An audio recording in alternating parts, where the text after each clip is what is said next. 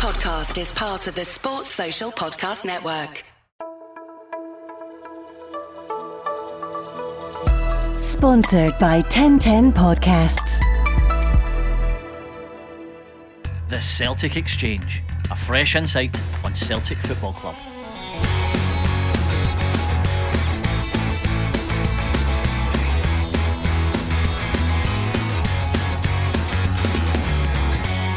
Welcome to episode 28 of the Celtic Exchange. This is Tino, and today I'm joined by Miff and Chris. Ange Postecoglou finally took his first training session at Lennoxtown on Thursday and swiftly followed that up by laying down a marker at his first official press conference on Friday alongside new chief exec Dom McKay. The Ange Express seems to be filling up nicely, with season ticket renewal figures of around 50,000 being reported in the last few days. And from the uncertainty of a few weeks ago, there now seems to be genuine optimism about what lies ahead. Miff, are you up the back of that particular bus banging the ceiling, giving all sorts, or are you a bit more reserved at this relatively early stage?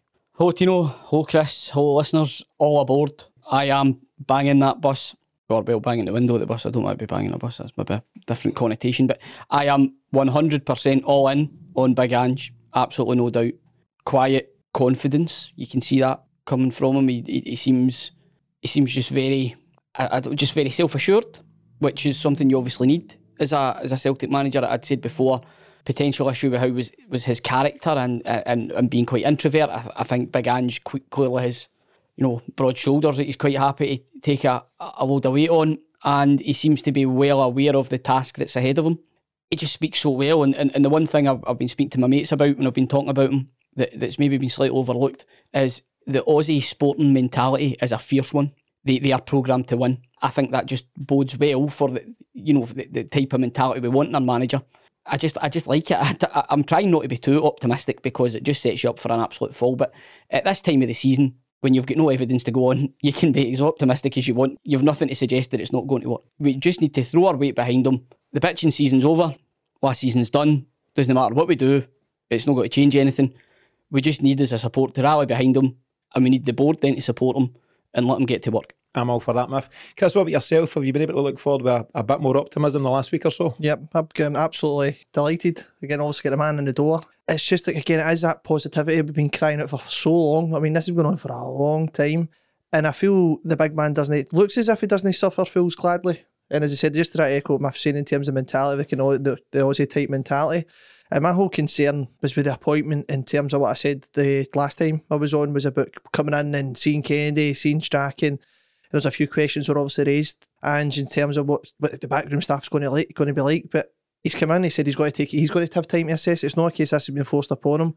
The big man will make the decisions, and that gives me a lot of encouragement because that's been the problem in the past he knows the task at hand, right? It's going to take time. This is more like the only pessimist, kind of pessimistic spin on it, I would probably say. We might need to be a, bit, a bit patient with Big Ange in terms of what he's trying to do. And that's that's a big thing for Celtic fans to maybe try to swallow. But I'm I'm all aboard. Okay, again, just need to get with it and hopefully we can big man can drive us to success. Yeah, and obviously Friday was our first chance to see Ange and Dom McKay together uh, in their first official press conferences. So there was the, the mainstream media event first, followed by the fan media event. Plenty of headlines uh, have oh, come out right. of both, and we'll discuss them in a bit more detail. But overall, first yourself, Miff, what is your your first impressions after having a chance to listen to both guys on Friday? Well, what I, what I did notice was there was a lot of kind of loving looks for, for Dom towards Ange. I don't know if you've seen some photos, yeah. man. It almost looked in awe at, at times. Uh, Find someone who looks at you like ah, uh, yeah, it was, quite, it, it, was lovely. Um, kind of half expecting them to rock up at the Queen Vic as the landlords, man, Dom and Ange. I, I, it's hard to say. McKay, I think, comes across well, but he's he's for the corporate world. Even though he's he's a Celtic fan, you know, he's been Scottish rugby, salt and sauce. It's a completely different world. He's coming into at Celtic and the fan base and expectations are completely different for what he'll be experiencing at Scottish Rugby. I think what he's did so far is he's did well, and the thing that impressed me most about Dominic McKay, um, through everything that he said, he kind of reaffirmed nobody wants Ange Postecoglou to be more successful than him because he's brought him in. It looks like he McKay really has genuinely identified him. See from the way he spoke about him, from the amount of homework he's done on him, the just the way he talks about him suggests that he really did, did this wasn't a kind of second choice City Group type thing. That it was a legitimate second choice if Howe said no, and that Postecoglou will get a blank canvas because McKay needs Postecoglou to succeed. He's chosen him. He's brought him in. He wants, just like the fans, Postecoglou to do the best possible job, and as a result of that, he will get a blank canvas, blank canvas when it comes to you know recruiting his own staff and also how the he he spoke as well about how the recruitment would look more broadly and looking at the likes of Sevilla and Brentford as potential examples of that. I, I like that. I like the fact that we don't already think, you know, because I think we have been arrogant in the past, thinking, well, we're Celtic, and that's came across in our transfer policy. Well, we'll offer you five grand a week less, but we're Celtic, will not play for us. No, that that's not how the unfortunately the world works these days. But they're looking at examples of clubs who are effectively on the same type of budget, bringing in players, spending transfer fees, but turning them around, selling them on, but also having success on the pitch. I think it's great that we're looking at those examples and we're, trying to replicate that because the one thing that has been kind of standing out like a sore thumb over the past few seasons is other than qualifying for the Champions League itself is the just complete lack of ongoing success, especially knockout success in, in Europe. And that has to be an area of focus for Postecoglou. I don't care if that comes in the Champions League, Europa League, or Europa Conference League. As long as it comes anywhere, we need a sustained European run. If you stole my thunder there, that was. See the old Brentford Seville thing. That's the thing that really got me. And see behind that is structure. That's the key thing with us is structure. And if you get it right, you're not going to get it all, right all the time. Right? Don't be wrong. But if you are planning a structure in place, then great. And I think arrogance has been. I, I think we have been arrogant over the past few years, and it's worked for us sometimes, and sometimes it hasn't. A lot of the time, hasn't it worked for us. But I'm encouraged by that. As I said, if you can get that structure put in place in terms of first and foremost the right guy, right scouting network, the right academy kind of development, the obviously in the background as well, the right kind of sporting director structure, whatever again, whatever that may going to look potentially going to look like. Brilliant. As I said, I'm for that. That was the thing that really stuck out for me in terms of saying, right, there, that is the that is a blueprint. Let's get it in place. He's ruggedly handsome. You know, he really is. I mean, He's, he's got that Tony He has- Soprano. Is it Tony Soprano look? he's I think got, he's it. got. He has though, isn't he? I mean, let's Big be T. honest. He has. He, whatever it is, he's got it. Hundred percent. And again, that is the main thing. What we'll do is, um, I mean, you've hit on a couple of good points there, early bells, lads. But what we'll do is, I've plucked out actually a few of the really strong quotes uh, from the events on Friday. So a couple from Ange and a couple from Dom. Really good to, to get your own guys' thoughts on it. But overall, I think the the impression certainly, you know, from us in this room and otherwise, wholly positive. You know, some really strong words. And don't get me wrong, you know, words and actions are very different things, but so far so good. And first impressions have been pretty strong from the two. So what I'll do, um, first quote will be one from Ange. So this one, first of all, it's in response to a question about who will be supporting him and his role at the club. So I'll give you Ange's response. Okay, so Ange says there's definitely going to be a change in the way we work, the way we train, and in the environment. And the people who will be in that environment are the ones who I think can drive us in the direction I want to go. I'll make those decisions in the next few weeks once I get a good idea of the people who are already in place. But you can be assured the people who will be working with me will be pulling in the same way as I am in terms of the kind of football we want to play and the kind of football club we want to be. Chris, on to you first. What's your take on that? I think that's brilliant. Breath of fresh air. Everything I'm looking to hear from my manager at the moment.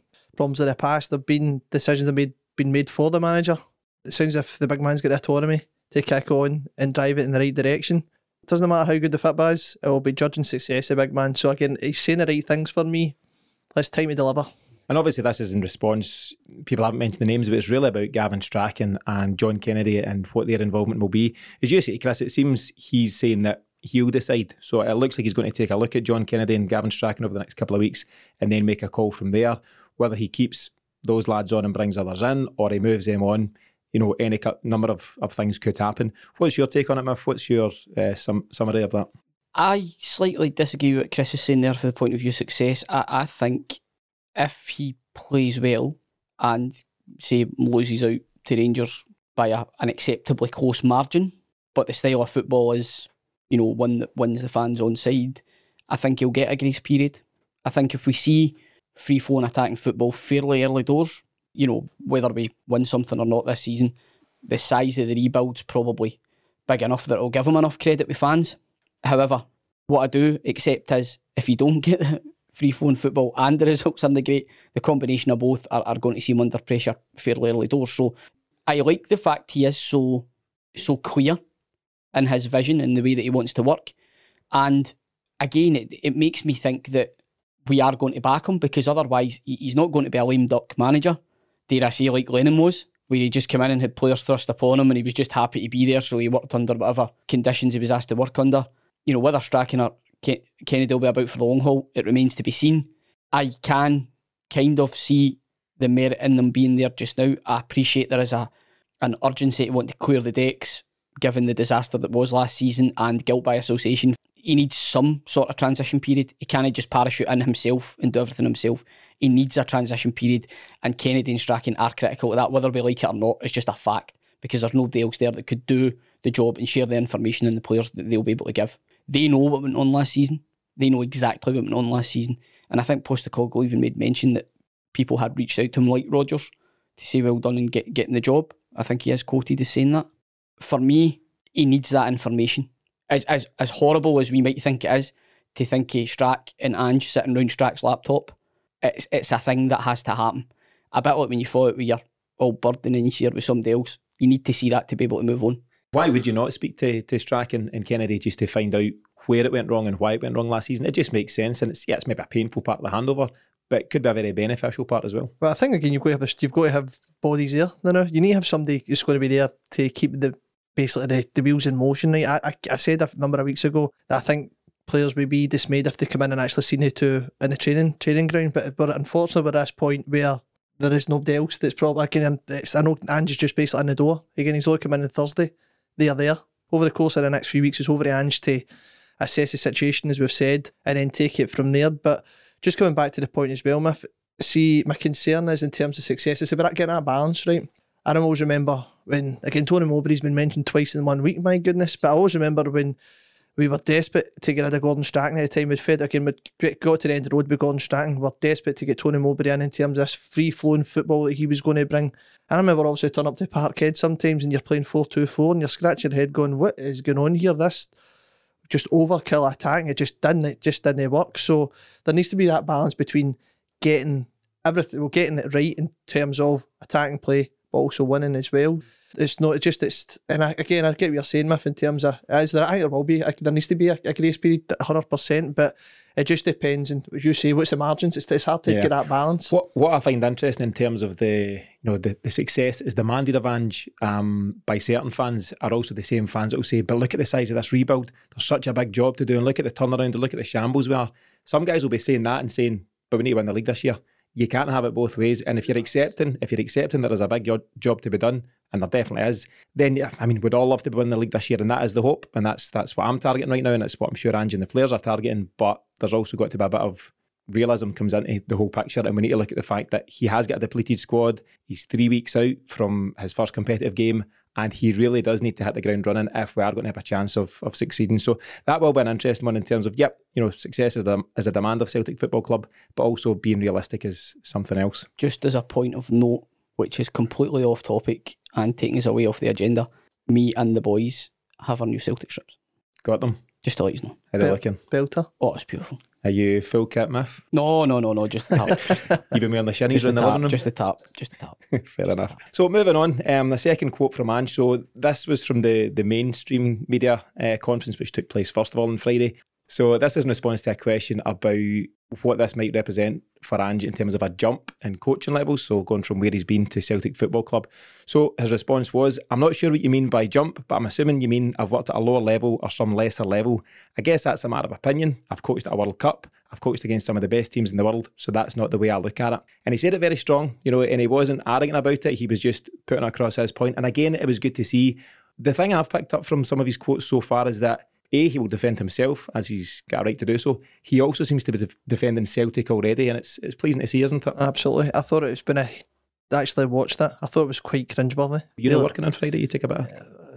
I mean, it was on lunch at the time, I believe, um, clocked off. But no, I thought it was actually quite cringeworthy. Put the put him trying to put him in that position he was tested and he answered it well. But no, I thought it was good. I thought it was good in terms of the way he responded a number of things. But again, that was he was tested. He was absolutely tested. And I just again, and a bit as I said, the big man doesn't suffer fools gladly, but he looks at it. So even whether it be media or hopefully players, no, I thought the big man done well. Yeah, he seems calm and assured, and you know he's got a certain confidence without you know it can border on arrogance when that kind of tone is taken. But I don't think he stepped into arrogance on Friday. No, and that's why I thought or I commented earlier about self assurance. That that's what came across for me. He obviously he's been waiting on this chance to work in Europe. If you listen to the Australian commentators, it's clearly something that he's he's had as a, a an ambition in his coaching career. And they, you know, the fully Australia or the Australian sports media seems to be, you know, delighted that he's been given this chance and and are clearly aware of how big a job it is that he's secured. You know, he, he's not going to a proverbial football and backwater. You know, the profile of Celtic is I, I know we're Celtic fans, but there is no doubt that Celtic is a worldwide profile. Postecoglou has that confidence. He, you know, he believes he has earned the right for a crack at a job like this, and I just think that's great because he he won't be overwhelmed. Whereas, you know, a similar type of appointment in Deila, as in left field and a bit less known, didn't have that experience. He was successful in his own country, but had nothing like the, the magnitude of what the Celtic job entails. Again, I go back to the the Aussie sporting psychology. You know, being the Australian national manager, the Aussies would have expected to qualify for World Cups, and he provided that. He would have been under pressure to do that, and he did it. Um, they won an Asian Cup as well. So uh, for me, he clearly has the right mentality, the mentality that's required. He won't back down when he's kind of challenged by by the media on, on issues. And I think it's it's just refreshing. I think it's refreshing. It's uh, and it's what the fans want to hear. We, we want somebody to come come out and fight our corner for us. He'll do that, and we want someone that, that's that's just as committed and invested into the club succeeding as we are. And and he seems to be the, exactly that type of character. Yeah, I think what's really important as well, just to your point, Miff, he certainly wasn't overwhelmed. He was very calm and assured, as we mentioned, not phased in any way, shape, or form. Took everything in his stride, which was good to see. But what also is really important for me, I think, in terms of the stage in his life and his career. He's 55 years of age. He is really hungry for success and he thrives, you know, in his own words in his book, etc. He thrives on proving people wrong. This is potentially the biggest move of his whole life, his whole professional career. And this is, and obviously, he's been to World Cups and Asian Cup success and different things. This is a different chapter altogether, and nobody will be more desperate to prove people wrong than Ange himself. Yeah, but see, I was just come on that. Tino Pérez get great timing age profile. Again, I know BB ages in terms of being 55, but again, he's coming in at the right time. And he's no, let's, let's just say in terms of Brendan Rodgers or an Eddie Howe, if that was the case, in terms of one eye going down south. This guy's here and he's here to actually prove a point, as you're saying, Tino. So I think it's fantastic he's going to come in and hopefully hit the ground running and say, right, no, do you know what? This is a project. Do you know what I mean? This isn't just some, this isn't for the next couple of years and hope I can hit the ground running and then we'll just get a motor and in the back of the car down south again. This is a guy who's coming in to actually make a stamp in it and make hopefully make a name for himself. I think so. And all the comments from Friday seem to be about, you know, we're here to build something and we're here for the longer term. And yeah, he was leaning towards that. He wasn't talking about any sort of quick fix. And he was talking about, he did get asked a question by someone, I can't remember who asked it, about the the fact that, you know, from a lot of the stuff we've read and heard, particularly from the Aussie media, is that he does take a bit of time to get his ideas across. And his response to that was something along the lines of, it'll take as long as it takes, but what people always remember is success. Wherever he's been, he is successful. And that doesn't sound like a guy who's going to come here for 6, 12, 18, 24 months. He sounds like he's a guy with a bit of a vision. And the good thing is, and the really important thing is, him and Dom McKay seem to dovetail nicely. They seem to be on the same page with a lot of their a lot of their chat. And at the moment it is chatting, the proof will be in the pudding, but a lot of suggestion about, you know, strategy and moving forward and being best in class and various things. And that's just really encouraging, isn't it? I think that's where we want Celtic to be, is striving to be the best. I think world class was the terminology that Dom McKay, we want to be a world class on the pitch and off the pitch. So, listen, that's, that's a great start. If, that, if that's the way the, the head of the club's thinking, you know, the chief executive officer, great. If that's the way the head coach is thinking, or the manager, great. Let's aim for it. Let's go. Get to work and get it done. Get the fans invested. Give us something to believe in, and we'll get right behind it. And then there was chat for your man Leitch this week that we'd all be back in the stadiums by the end of August. Happy days. You know, imagine that. And you're getting off to a, a, a couple of victories at the start, the place buzzing again. Everybody's happy. Just forget the last year didn't happen. Just obviously, we've spoken about Dom McKay uh, and some of the positive impact he's had from Friday and spoken very well. I know he'd spoken previously, but it was a, a, a kind of shorter video piece just as Dom had landed, uh, sorry, as Ange had landed. And this has been the first time, as I say, we've had to sit down with Dom and get some of his real thoughts. So what I'll do, I've got a couple of quotes from him. Uh, one is obviously leading on from what you said there, enough about world class. So this was in response to a question about the the structure of the club and what that's going to look like moving forward. So Dom has replied, "My intention is to make sure we evolve and modernise the club." What that means to me is looking at every single part of the club, whether that's football, whether that's business, whether that's engagement, and making sure we're benchmarked. Are we the best we can possibly be? Are we world class in these areas? And if we're not, then let's become world class and go on a journey towards that. And if we need to enhance and bring people in, we'll do that. What's your take on that, Chris? Encouraging, but never ever again. Celtic are obviously we're always want to strive to be the best that we can be, and that's the mentality you have at a club at Celtic. And I think we've been probably a bit naive, as probably suppose in the past few years to say right, when we made the probably a Rodgers appointment, we thought no, we we are there. That is the that's that's the type of appointment appointment should be coming into place. That's where we should be aiming. But I think we have been a wee bit naive as a club in terms of some certain members of the staff having too much power in the club and, and it's no driving us forward. So I think he's looking at, again, referring to the whole Brentford and Seville kind of model, the structure needs to be right. So in order to be the best that you can be, you need to have again, you need to have the foundation. So that is fantastic. That's that's really, really encouraging to hear. But again, takes a wee bit of time in order to do that. We need just we need to again hopefully just get with it. It's encouraging, it's positive. I think as well, you know, it's good that he's looking at all facets and all areas of the club. So he's not just saying, listen, you know, the recruitment was poor last year or whatever. He's basically indicating that various sections of the club need to be improved. And it's his job as CEO to improve on that. The way that McKay speaks, as I say, he comes from the corporate world. He's got a tendency to slip into that type of jargon, which you can forgive him for because that's what he knows. He will be well aware and seems well aware of the fact that there is multiple areas for improvement within the club communication, recruitment, general football and structure, and the playing squad. That latter part is, is the bit that's probably alarming me the most now because it still seems like more are going to be going out the door than coming in before we play Midtjylland. It sounds absolutely great. We seem to have dynamic, forward thinking people in the right areas at the club now, i.e., CEO, head coach, or manager, whatever you want to term, and jazz. And it's now how we follow that up. It's like anything else, you know, it's the follow through. Are you going to do what you say you're going to do? Again, I go back to the point. A few decent signings, and I was saying this prior to Ange getting appointed and, and prior to McKay taking the reins. A few shrewd signings, a packed Celtic Park, and the world will seem like a better place. Yeah, and it might not be too far away. And what we'll do, just to finish off this section, there's one more quote from uh, Dom McKay, which I think is important to cover. So he was asked um, just in response to how his handover experience has been so far in, his early few weeks at Celtic. There's also a suggestion as well, as you said, Miff, you know, people were questioning how involved he was or not with the Ange appointment, and I think he's put that to bed as well. So I'll cover that here. So Dom said, I fully start on the 1st of July, but it'd be fair to say, like all incoming chief execs, you want to make sure you put your marker down relatively early, and I've been offered the opportunity to do that by the board and by Peter. Hopefully, today's another small but simple expression of some of the things we're hoping to do. Bringing Ange in was a key thing that I wanted to do, and I was given an opportunity to get actively involved in that and then leading that process. I couldn't be more delighted to be sitting next to Ange just now. And again, you know, as we've said, it's only words and whatever, but again, it's it's a really strong statement to make, and I think he's batting away a lot of the potential headlines with that that one quote. If you're Ange, sitting listening to that, how's that make you feel? Very good. So straight straight away, I think it gives Ange confidence that he's going to get what he needs to succeed. I think before the other manager brought in, you've referenced Mowbray, I've referenced Dyer. We never really felt they were backed. I would go as far to say Lennon as well.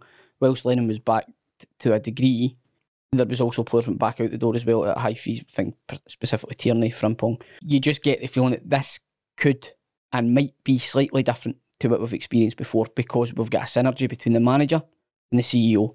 Have we really had that before? I think Lawwell done it with Rodgers to a point under duress, and then it fell apart because we had brought in a, a, a manager that had equal the ego that Lawwell had. So they both kind of had to work with each other for success, but it then it then fell apart, and that's ultimately what led to to Rodgers deserting. And now we have a manager and a CEO that seem very very happy to be working together for a common goal. So bring it on. Yeah, they seem absolutely on the same page. I mean, how important do you think that is, Chris? Big time. The cohesion needs to be there in order for it to work. As Smith saying it worked to a certain point or degree with Rodgers and Lawwell, and then it just fell to bits. You need that. You need the communication. And I still think we need some form of technical director, a director of football, even in between them, because the two of them can't do it themselves. Whoever that may be, and I know there was obviously chat about it on Friday as well, but that's going to be vitally important as well. There needs to be some, the, the two of them can't do it themselves. And I think Ange can only be as good as the support team that's brought in around him, both in terms of what players are recruited, but also the staff that are brought in to, to support what his, his goals are. It was interesting. So, obviously, as part of one of those questions about structure, I think it was in the main media conference, he was asked categorically, is Gordon Strachan going to be the man? And he just put the brakes on that right away. And it's interesting, again, we touched on this last week, but Celtic Twitter was on fire last week about F and Gordon Strachan and what's that all about and step back in time and everything. And we spoke about it and covered it in our, our show. But it turns out that it's nothing like the truth. And that's it's just a it's where we're at just now as fans, or some fans are getting very, very excited about anything that they can jump on, you know, whether it's the latest tweet or whatever.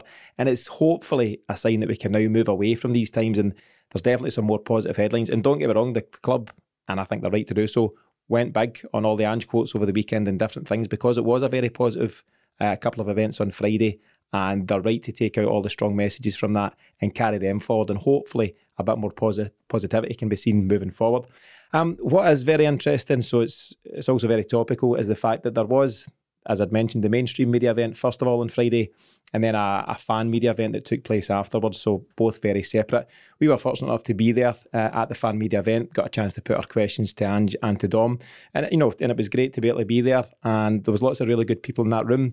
What took the headlines, as I'm sure you guys have seen, is that the first person who was given the opportunity to speak, in my opinion, just got the, the tone of the event wrong. And I think he read the room wrong. He actually turned it into more of a statement and it be- became a bit of a rant uh, as it happened. So there was a few conspiracy theories in there, some chat about refereeing decisions, even some chat on Tony Mowbray, retrospective red cards, and all sorts of stuff. And don't, don't get me wrong, some of these points may well be pretty valid, but I feel, as I'd mentioned there, it's, it's the wrong time and very probably the wrong place for that. Don't know the guy well, but from what I do know, I, I, do believe he's a very decent, very passionate, very committed Celtic fan. But as I say, I think he just got the, the wrong call there. He very possibly regrets his statement. He maybe doesn't. I'm not entirely sure. But the the headlines from the fan media event have been based on that, and a lot of the mainstream media, you know, well-known journalists, Tom English, Keith Jackson, Ewan Murray, they've all jumped on that. What's your take on that, and, and how that's been uh, spun since Friday? It's no surprising first and foremost, I've been no surprised at all when I heard the statement. Um, I knew they would cause a reaction, whether it be in our own support or other support, in terms of kind of sticking a knife in. Again, I think you're right, you know, I don't he's read the room right, and I thought the fan event was actually really, really good. And I think it's great that Celtic are actually doing that in terms of reaching out to the fan base in order actually to get to get us involved first and foremost, but also that I take our or can hopefully take our comments on board with regards to maybe potential decision making as well. So I think it's good that the club understands the feelings of the support. It's hard to get a balance in terms of having individuals across there and try to kind of saying drawing potential lines. But as I said, it was just a wee bit unfortunate that again it was probably question number statement number one because it does then kind of set the tone and then it's noise thereafter a deal. But it's no, it's no, I'm no surprised at all. It's kind of quiet at the moment. Scotland are out of the Euros, drums up a wee bit of kind of debate and just kind of stirs the hornet's nest a wee yeah. bit. I mean, I think that you know the whole event overall is something like 50 minutes uh, long, the recording, and as you say, Chris, there's lots of really, really good stuff in from you know various contributors, and it's just unfortunate that this you know, one comment has been the one that's taken the focus. And for anyone who actually wants to check out the recording in full, that's accessible through our YouTube and our Twitter page. So you can see the, the full fan media conference, including the first statement. So that'll give you a bit of context for this. It, it does tell you one thing as well, though, which I think generally is a positive. It shows you that you know, a lot of people think that anyone who's in the room at those fan media events are, you know, puppets for the club and they've been told what to say and what messages to put out. It couldn't be the further from the truth. You can only speak for yourself, but we're not dictated to in any way, shape, or form. You can clearly see from question slash statement number one of the event that this chap wasn't censored either. So that's a positive. Now, don't get me wrong, I think we all need to play the game in terms of how we approach these things. And I don't know if the club may speak to the chap separately. I'm not entirely sure. But we are given autonomy to ask the questions we want to ask. And I think that's got to be a good thing when it's people of a Celtic mind asking those questions rather than some in the mainstream media who, quote unquote, are not our friends. How dare us peasant fans have the temerity to express their own opinion? I suppose what that, that does show is that the fan media is entering onto the radar of the, the mainstream media, so much so that they, they choose to mock it. They want to take, which is quite typical of them, take a, a you know two minute excerpt out of a 50 minute press conference and focus on what they regard as, as the one negative element of it rather than, as you would expect quality journalists to do, look at the whole thing and give a balanced opinion on it. Should we expect any better from the individuals involved? I would suspect not. I think you'd mentioned Tom English, Keith Jackson. To be honest, they've been covering Scottish football for a number of years. They've made their money off it. They're quite happy they, you know, they, they're quite happy indulging in what I would describe as lazy journalism, so that, that that's fine. However, like most things in life, if you don't like it, don't watch, don't listen. People love films, love films. Me particularly, I don't like horror films because I don't like being scared. So do you know what? I don't watch them. Simple as that. You don't like it, don't listen, don't watch. Simple.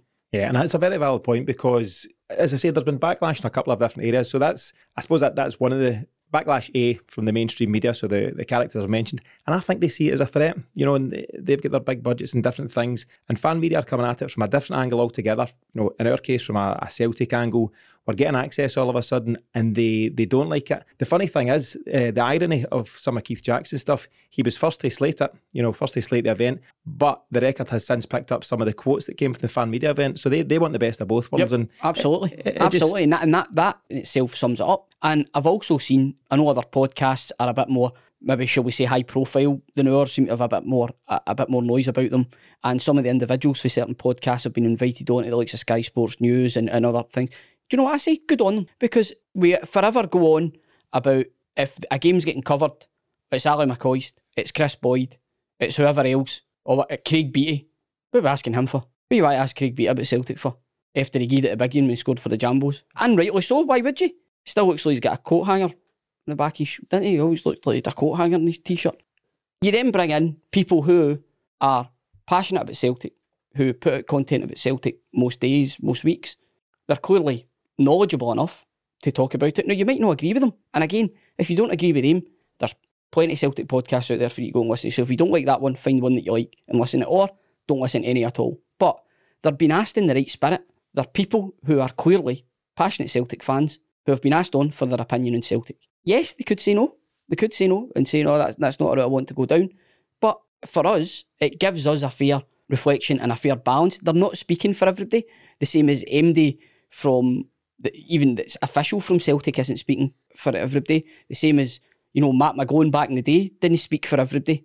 That's life. You won't get someone who speaks completely for every single Celtic fan. But I still think it's relevant, especially in the modern age where podcasts and fan media are becoming more prominent. We are asked for an opinion from sections of that media. I, I just think it's a natural progression in things.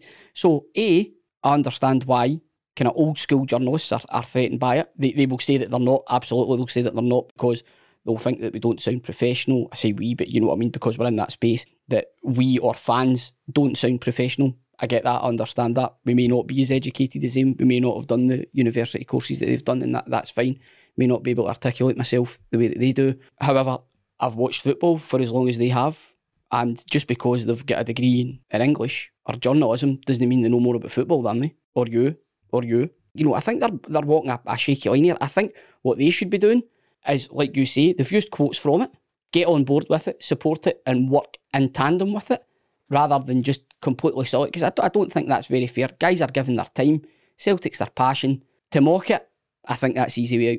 I think you've absolutely nailed it there, Miff, because dynamics of the world are now changing. Social media is massive. And once when, in terms from a media perspective, this was come out, can you got your news from the newspaper or certain channels, Scotsport back in the day type stuff. That was where we got the kind of feedback from the club. That has now changed. There is a threat. It's, they, they'll say there's no, you've, you've already covered that, Miff. There is, they'll say there isn't a threat, but it is. Because ultimately, we are, as, as supporters, are now there and getting the feedback first, and then they're using it for their basically can, to sell their papers, to get the clicks on social media type stuff. They, they, rightly so, they're going to be threatened by this, so they can't have it both ways, but and they need to be, they need to tread carefully. They should. I, I think you know to get a backlash from the mainstream media is one thing, and as you say, if the very fact they're comment, commenting on it means they're sitting up and taking notice. The other thing which doesn't sit quite so well is there has also been a fair backlash from other Celtic fans who are questioning why are they getting access and why is this guy getting access,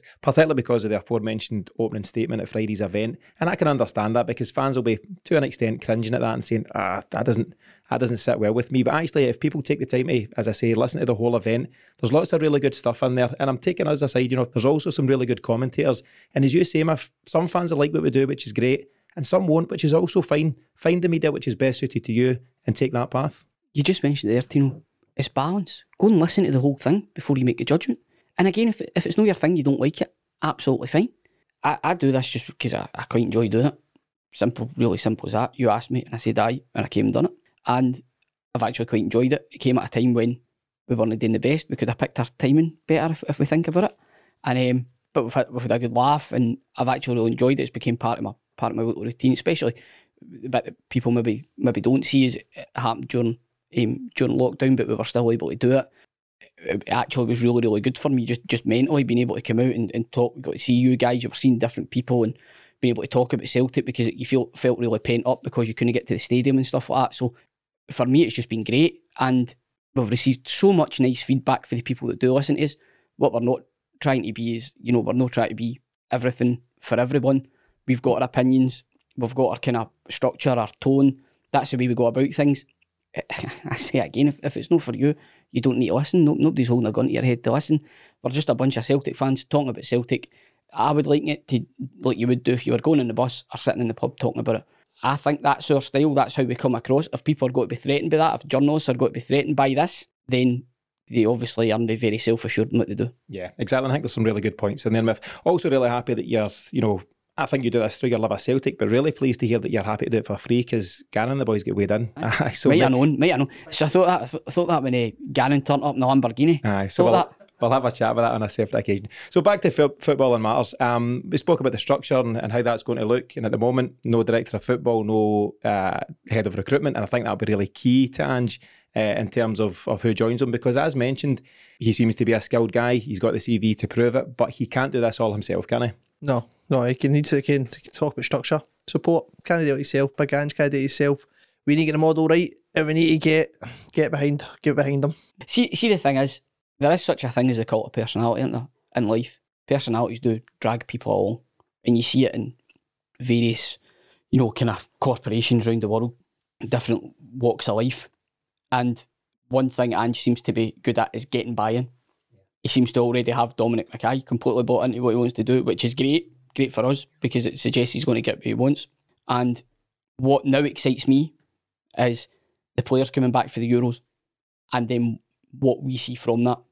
Do we see a reinvigorated Callum McGregor back to the, you know, dare I say, the performance at Wembley was was a was a sighter to see that that Callum McGregor still exists. He's there. We just need to extract it back out of him. Dare I say, he might need to put his feet up for a couple of weeks because he must be absolutely knackered. Will Ryan Christie come back in? Maybe sign a year extension and, and, and give us a decent year and get us into the Champions League? Will Eddie do the same?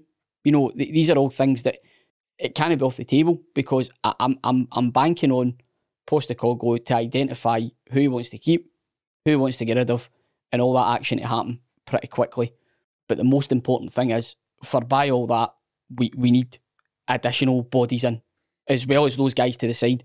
We need those additional bodies in, and those bodies are are players, but also staff as well. Because I can't think for the life of me that the ongoing backroom team are going to contain Kennedy and Strachan for any length of time. I seen Big Mick was there as well. Um, at his first training session, Big Mick was, was kicking about in the stunning new training gear. So, have you seen the new trackie? You seen the track? The track is a beauty, isn't it? It is a Glad, beauty. glad you had that in. my You're fair. first seen the out trackie. trackie. If I like you of the shirt, you're not getting a trackie. Well, just by the tap. I just al- al- almost and like jeans, zipper, Gazelles. zip, zipper. Uh, well, it's a classic team. Celtic dad, the fitba. And I'm calling myself a Celtic dad because I support Celtic and I'm a dad. Is that the qualifying criteria? I'll Although it seems to have taken, it seems to almost just be like a middle-aged Celtic fan. It doesn't, really, you know, your paternity doesn't really seem to come into it. Middle middle aged with questionable opinions, so that's definitely you, Miff. So. I'm in. I'm Um, in. just another thing, just back to your points on Ange there. Uh, one thing he did say is you say, you know, as a personality, it seems that he pulls people into his way of thinking and into his culture and into his strategy. He mentioned something along the lines of some folk will join him on the journey and some won't, and some will fall by the wayside, and that's fine. And that sounds like one of the first things he'll be doing is working out the personalities. He'll say, you know, Ryan Christie, if this isn't for you, no problem, son, and on you go. Edward, if you want to stay, let's work about it. You know, talk about it and, and see if we can get you into the, the thinking. But I think he'll work out very early who his men are. And if you're not part of what he wants to do, you will be cast aside very, very quickly. And I think that's got to be a good thing. But as you rightfully said, Miff, additional bodies will be required. So one body who's been mentioned is 19 year old Hajduk Split slash Croatia under 21 central defender Mario Vuskovic, if I've got that correctly. Chris, do you know a wee bit about him at the moment? Done a bit of digging online, like many others probably have, and he looks to be a ball playing centre half. Decent stature about him. I was very, uh, probably very critical of Stephen Mills previously in terms of probably his kind of stature as well.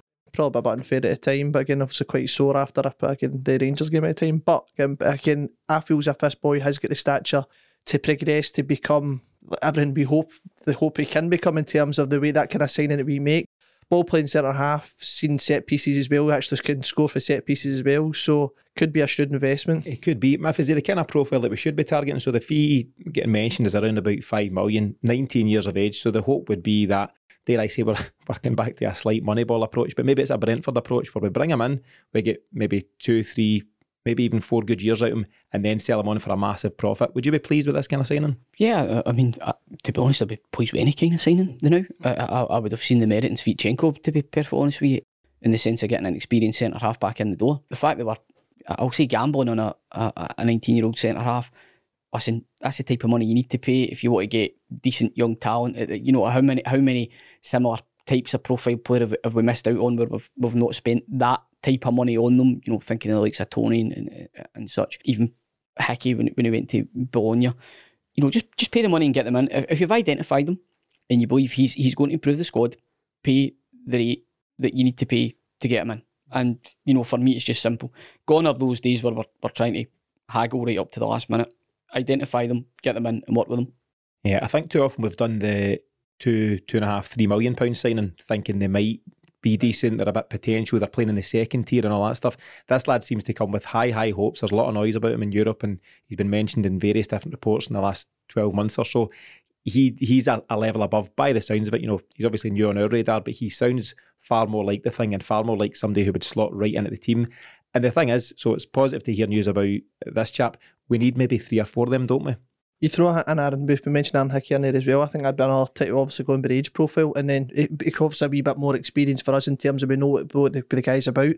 So not arguing. That's a, I think that'd be a fantastic signing for us again. The, the, I think that boy has really got ability. When I seen him at Parkhead when it was was one of the games towards the end of the season, he came in and he played against Karamoko Dembele ran him ragged. he ragged. did actually, but he, I thought he played again. He has got a bit about him. He's seventeen year old at the time Yeah. as well. He still has a bit about him, and he, he was he was just really good. You can tell again when somebody has got ability, it's just genuine ability there. You need to build his stature, wasn't he very big at the time, but he gave again he gave as good as he got with Dembele, and I think a year. He's been out there. He's done again. I think he's done reasonably well at Bologna, um, and he's come out and actually mentioned it himself again. There is noise there.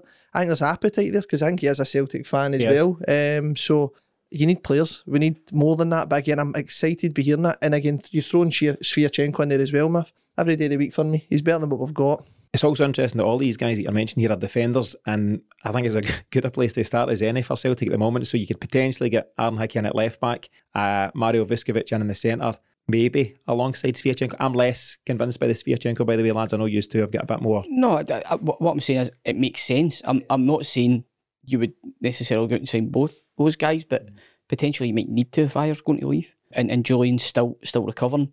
Um, one guy we hadn't mentioned that, that we seem to have been consistently linked with. I know we've been linked with every Australian professional footballer, but uh, Matt Ryan, the keeper, was was a link which I quite liked. I thought that that would really solve a, a a problem for us if, if we got him in. I just, I just, I'm not so sure about the Matt Ryan one in terms of I would like like him in, but to say the position with him in terms of he was Brighton, Arsenal, and back again. I don't know what the kind of background is the story of Matt, Matt Ryan at the moment. So I would love to get Matt Ryan in, but I just don't know how that kind of fits in with. I just think he's a he's a goalie that Ange knows and trusts, and that's really important for me. But again, as I say, we're talking here solely about goalkeepers and defenders, and I think that's really important. And I think any manager getting into any new club looking to stamp his authority and to make them better, the first thing you do is stop conceding stupid goals, and that can be done by you know signing quality defenders. I think some of the goals we conceded last year were criminal, and I don't, I don't have the stomach to go over some of them. But set piece concession and all that kind of stuff. If we bring in some really decent defenders, and that's the first thing we do, you know, you know, keep a blank score sheet first and foremost, and then you can build from there. Then that's not a bad thing. The other uh, rumour at the moment, so obviously we've talked about left back Aaron Hickey and the centre Vuskovic, possibly Sviatchenko. Right back is uh, a guy who's been linked with Celtic before. I think back in 2019, George Baldock from Sheffield United. Miff, have you got any background on him?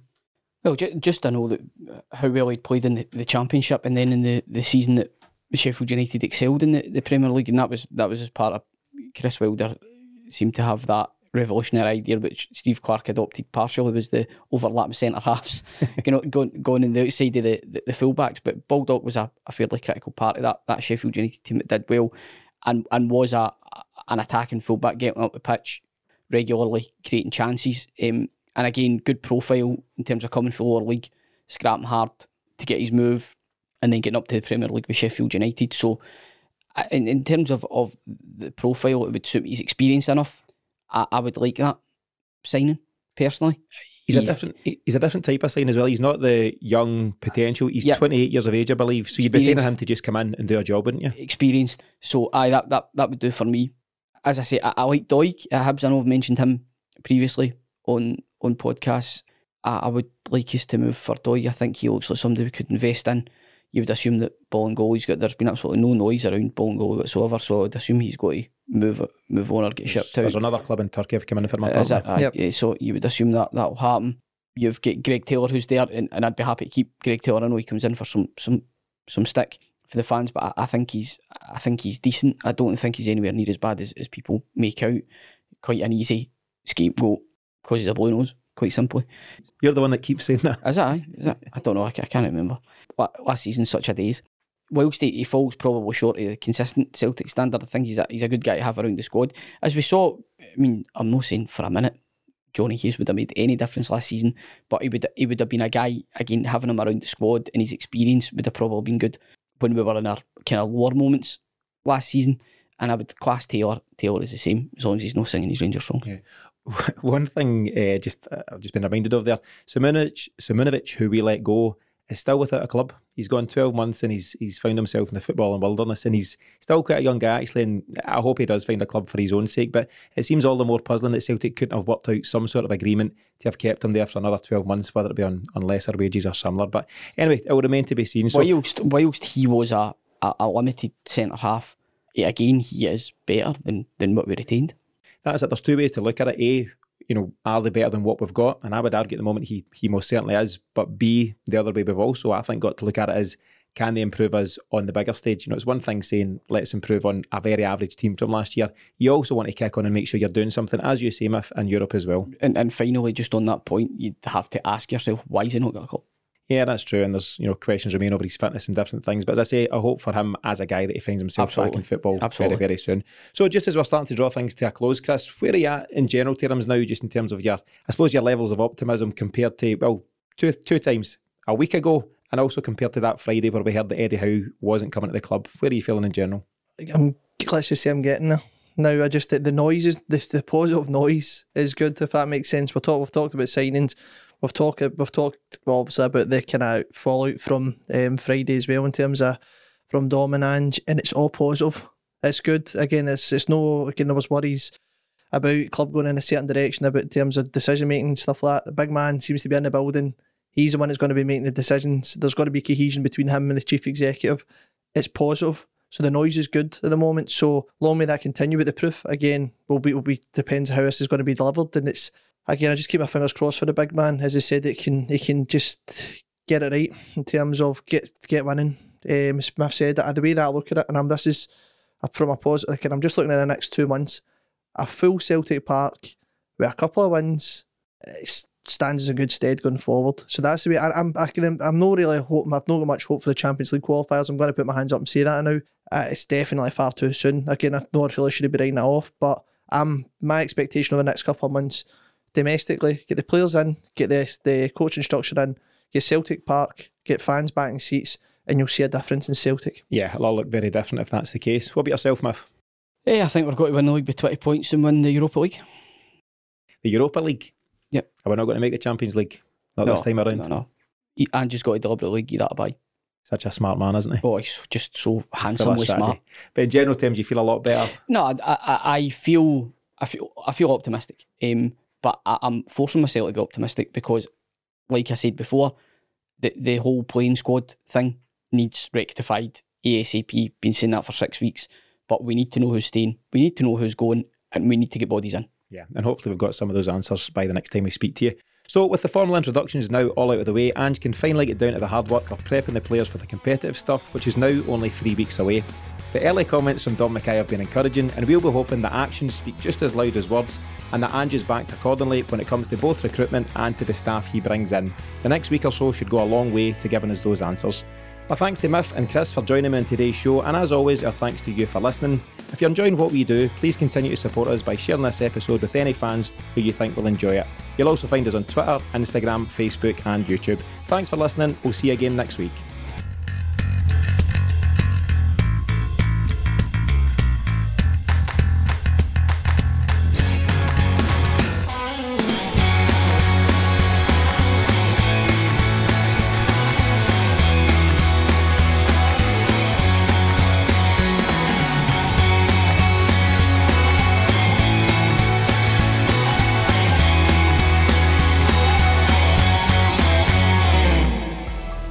Sponsored by 1010 Podcasts.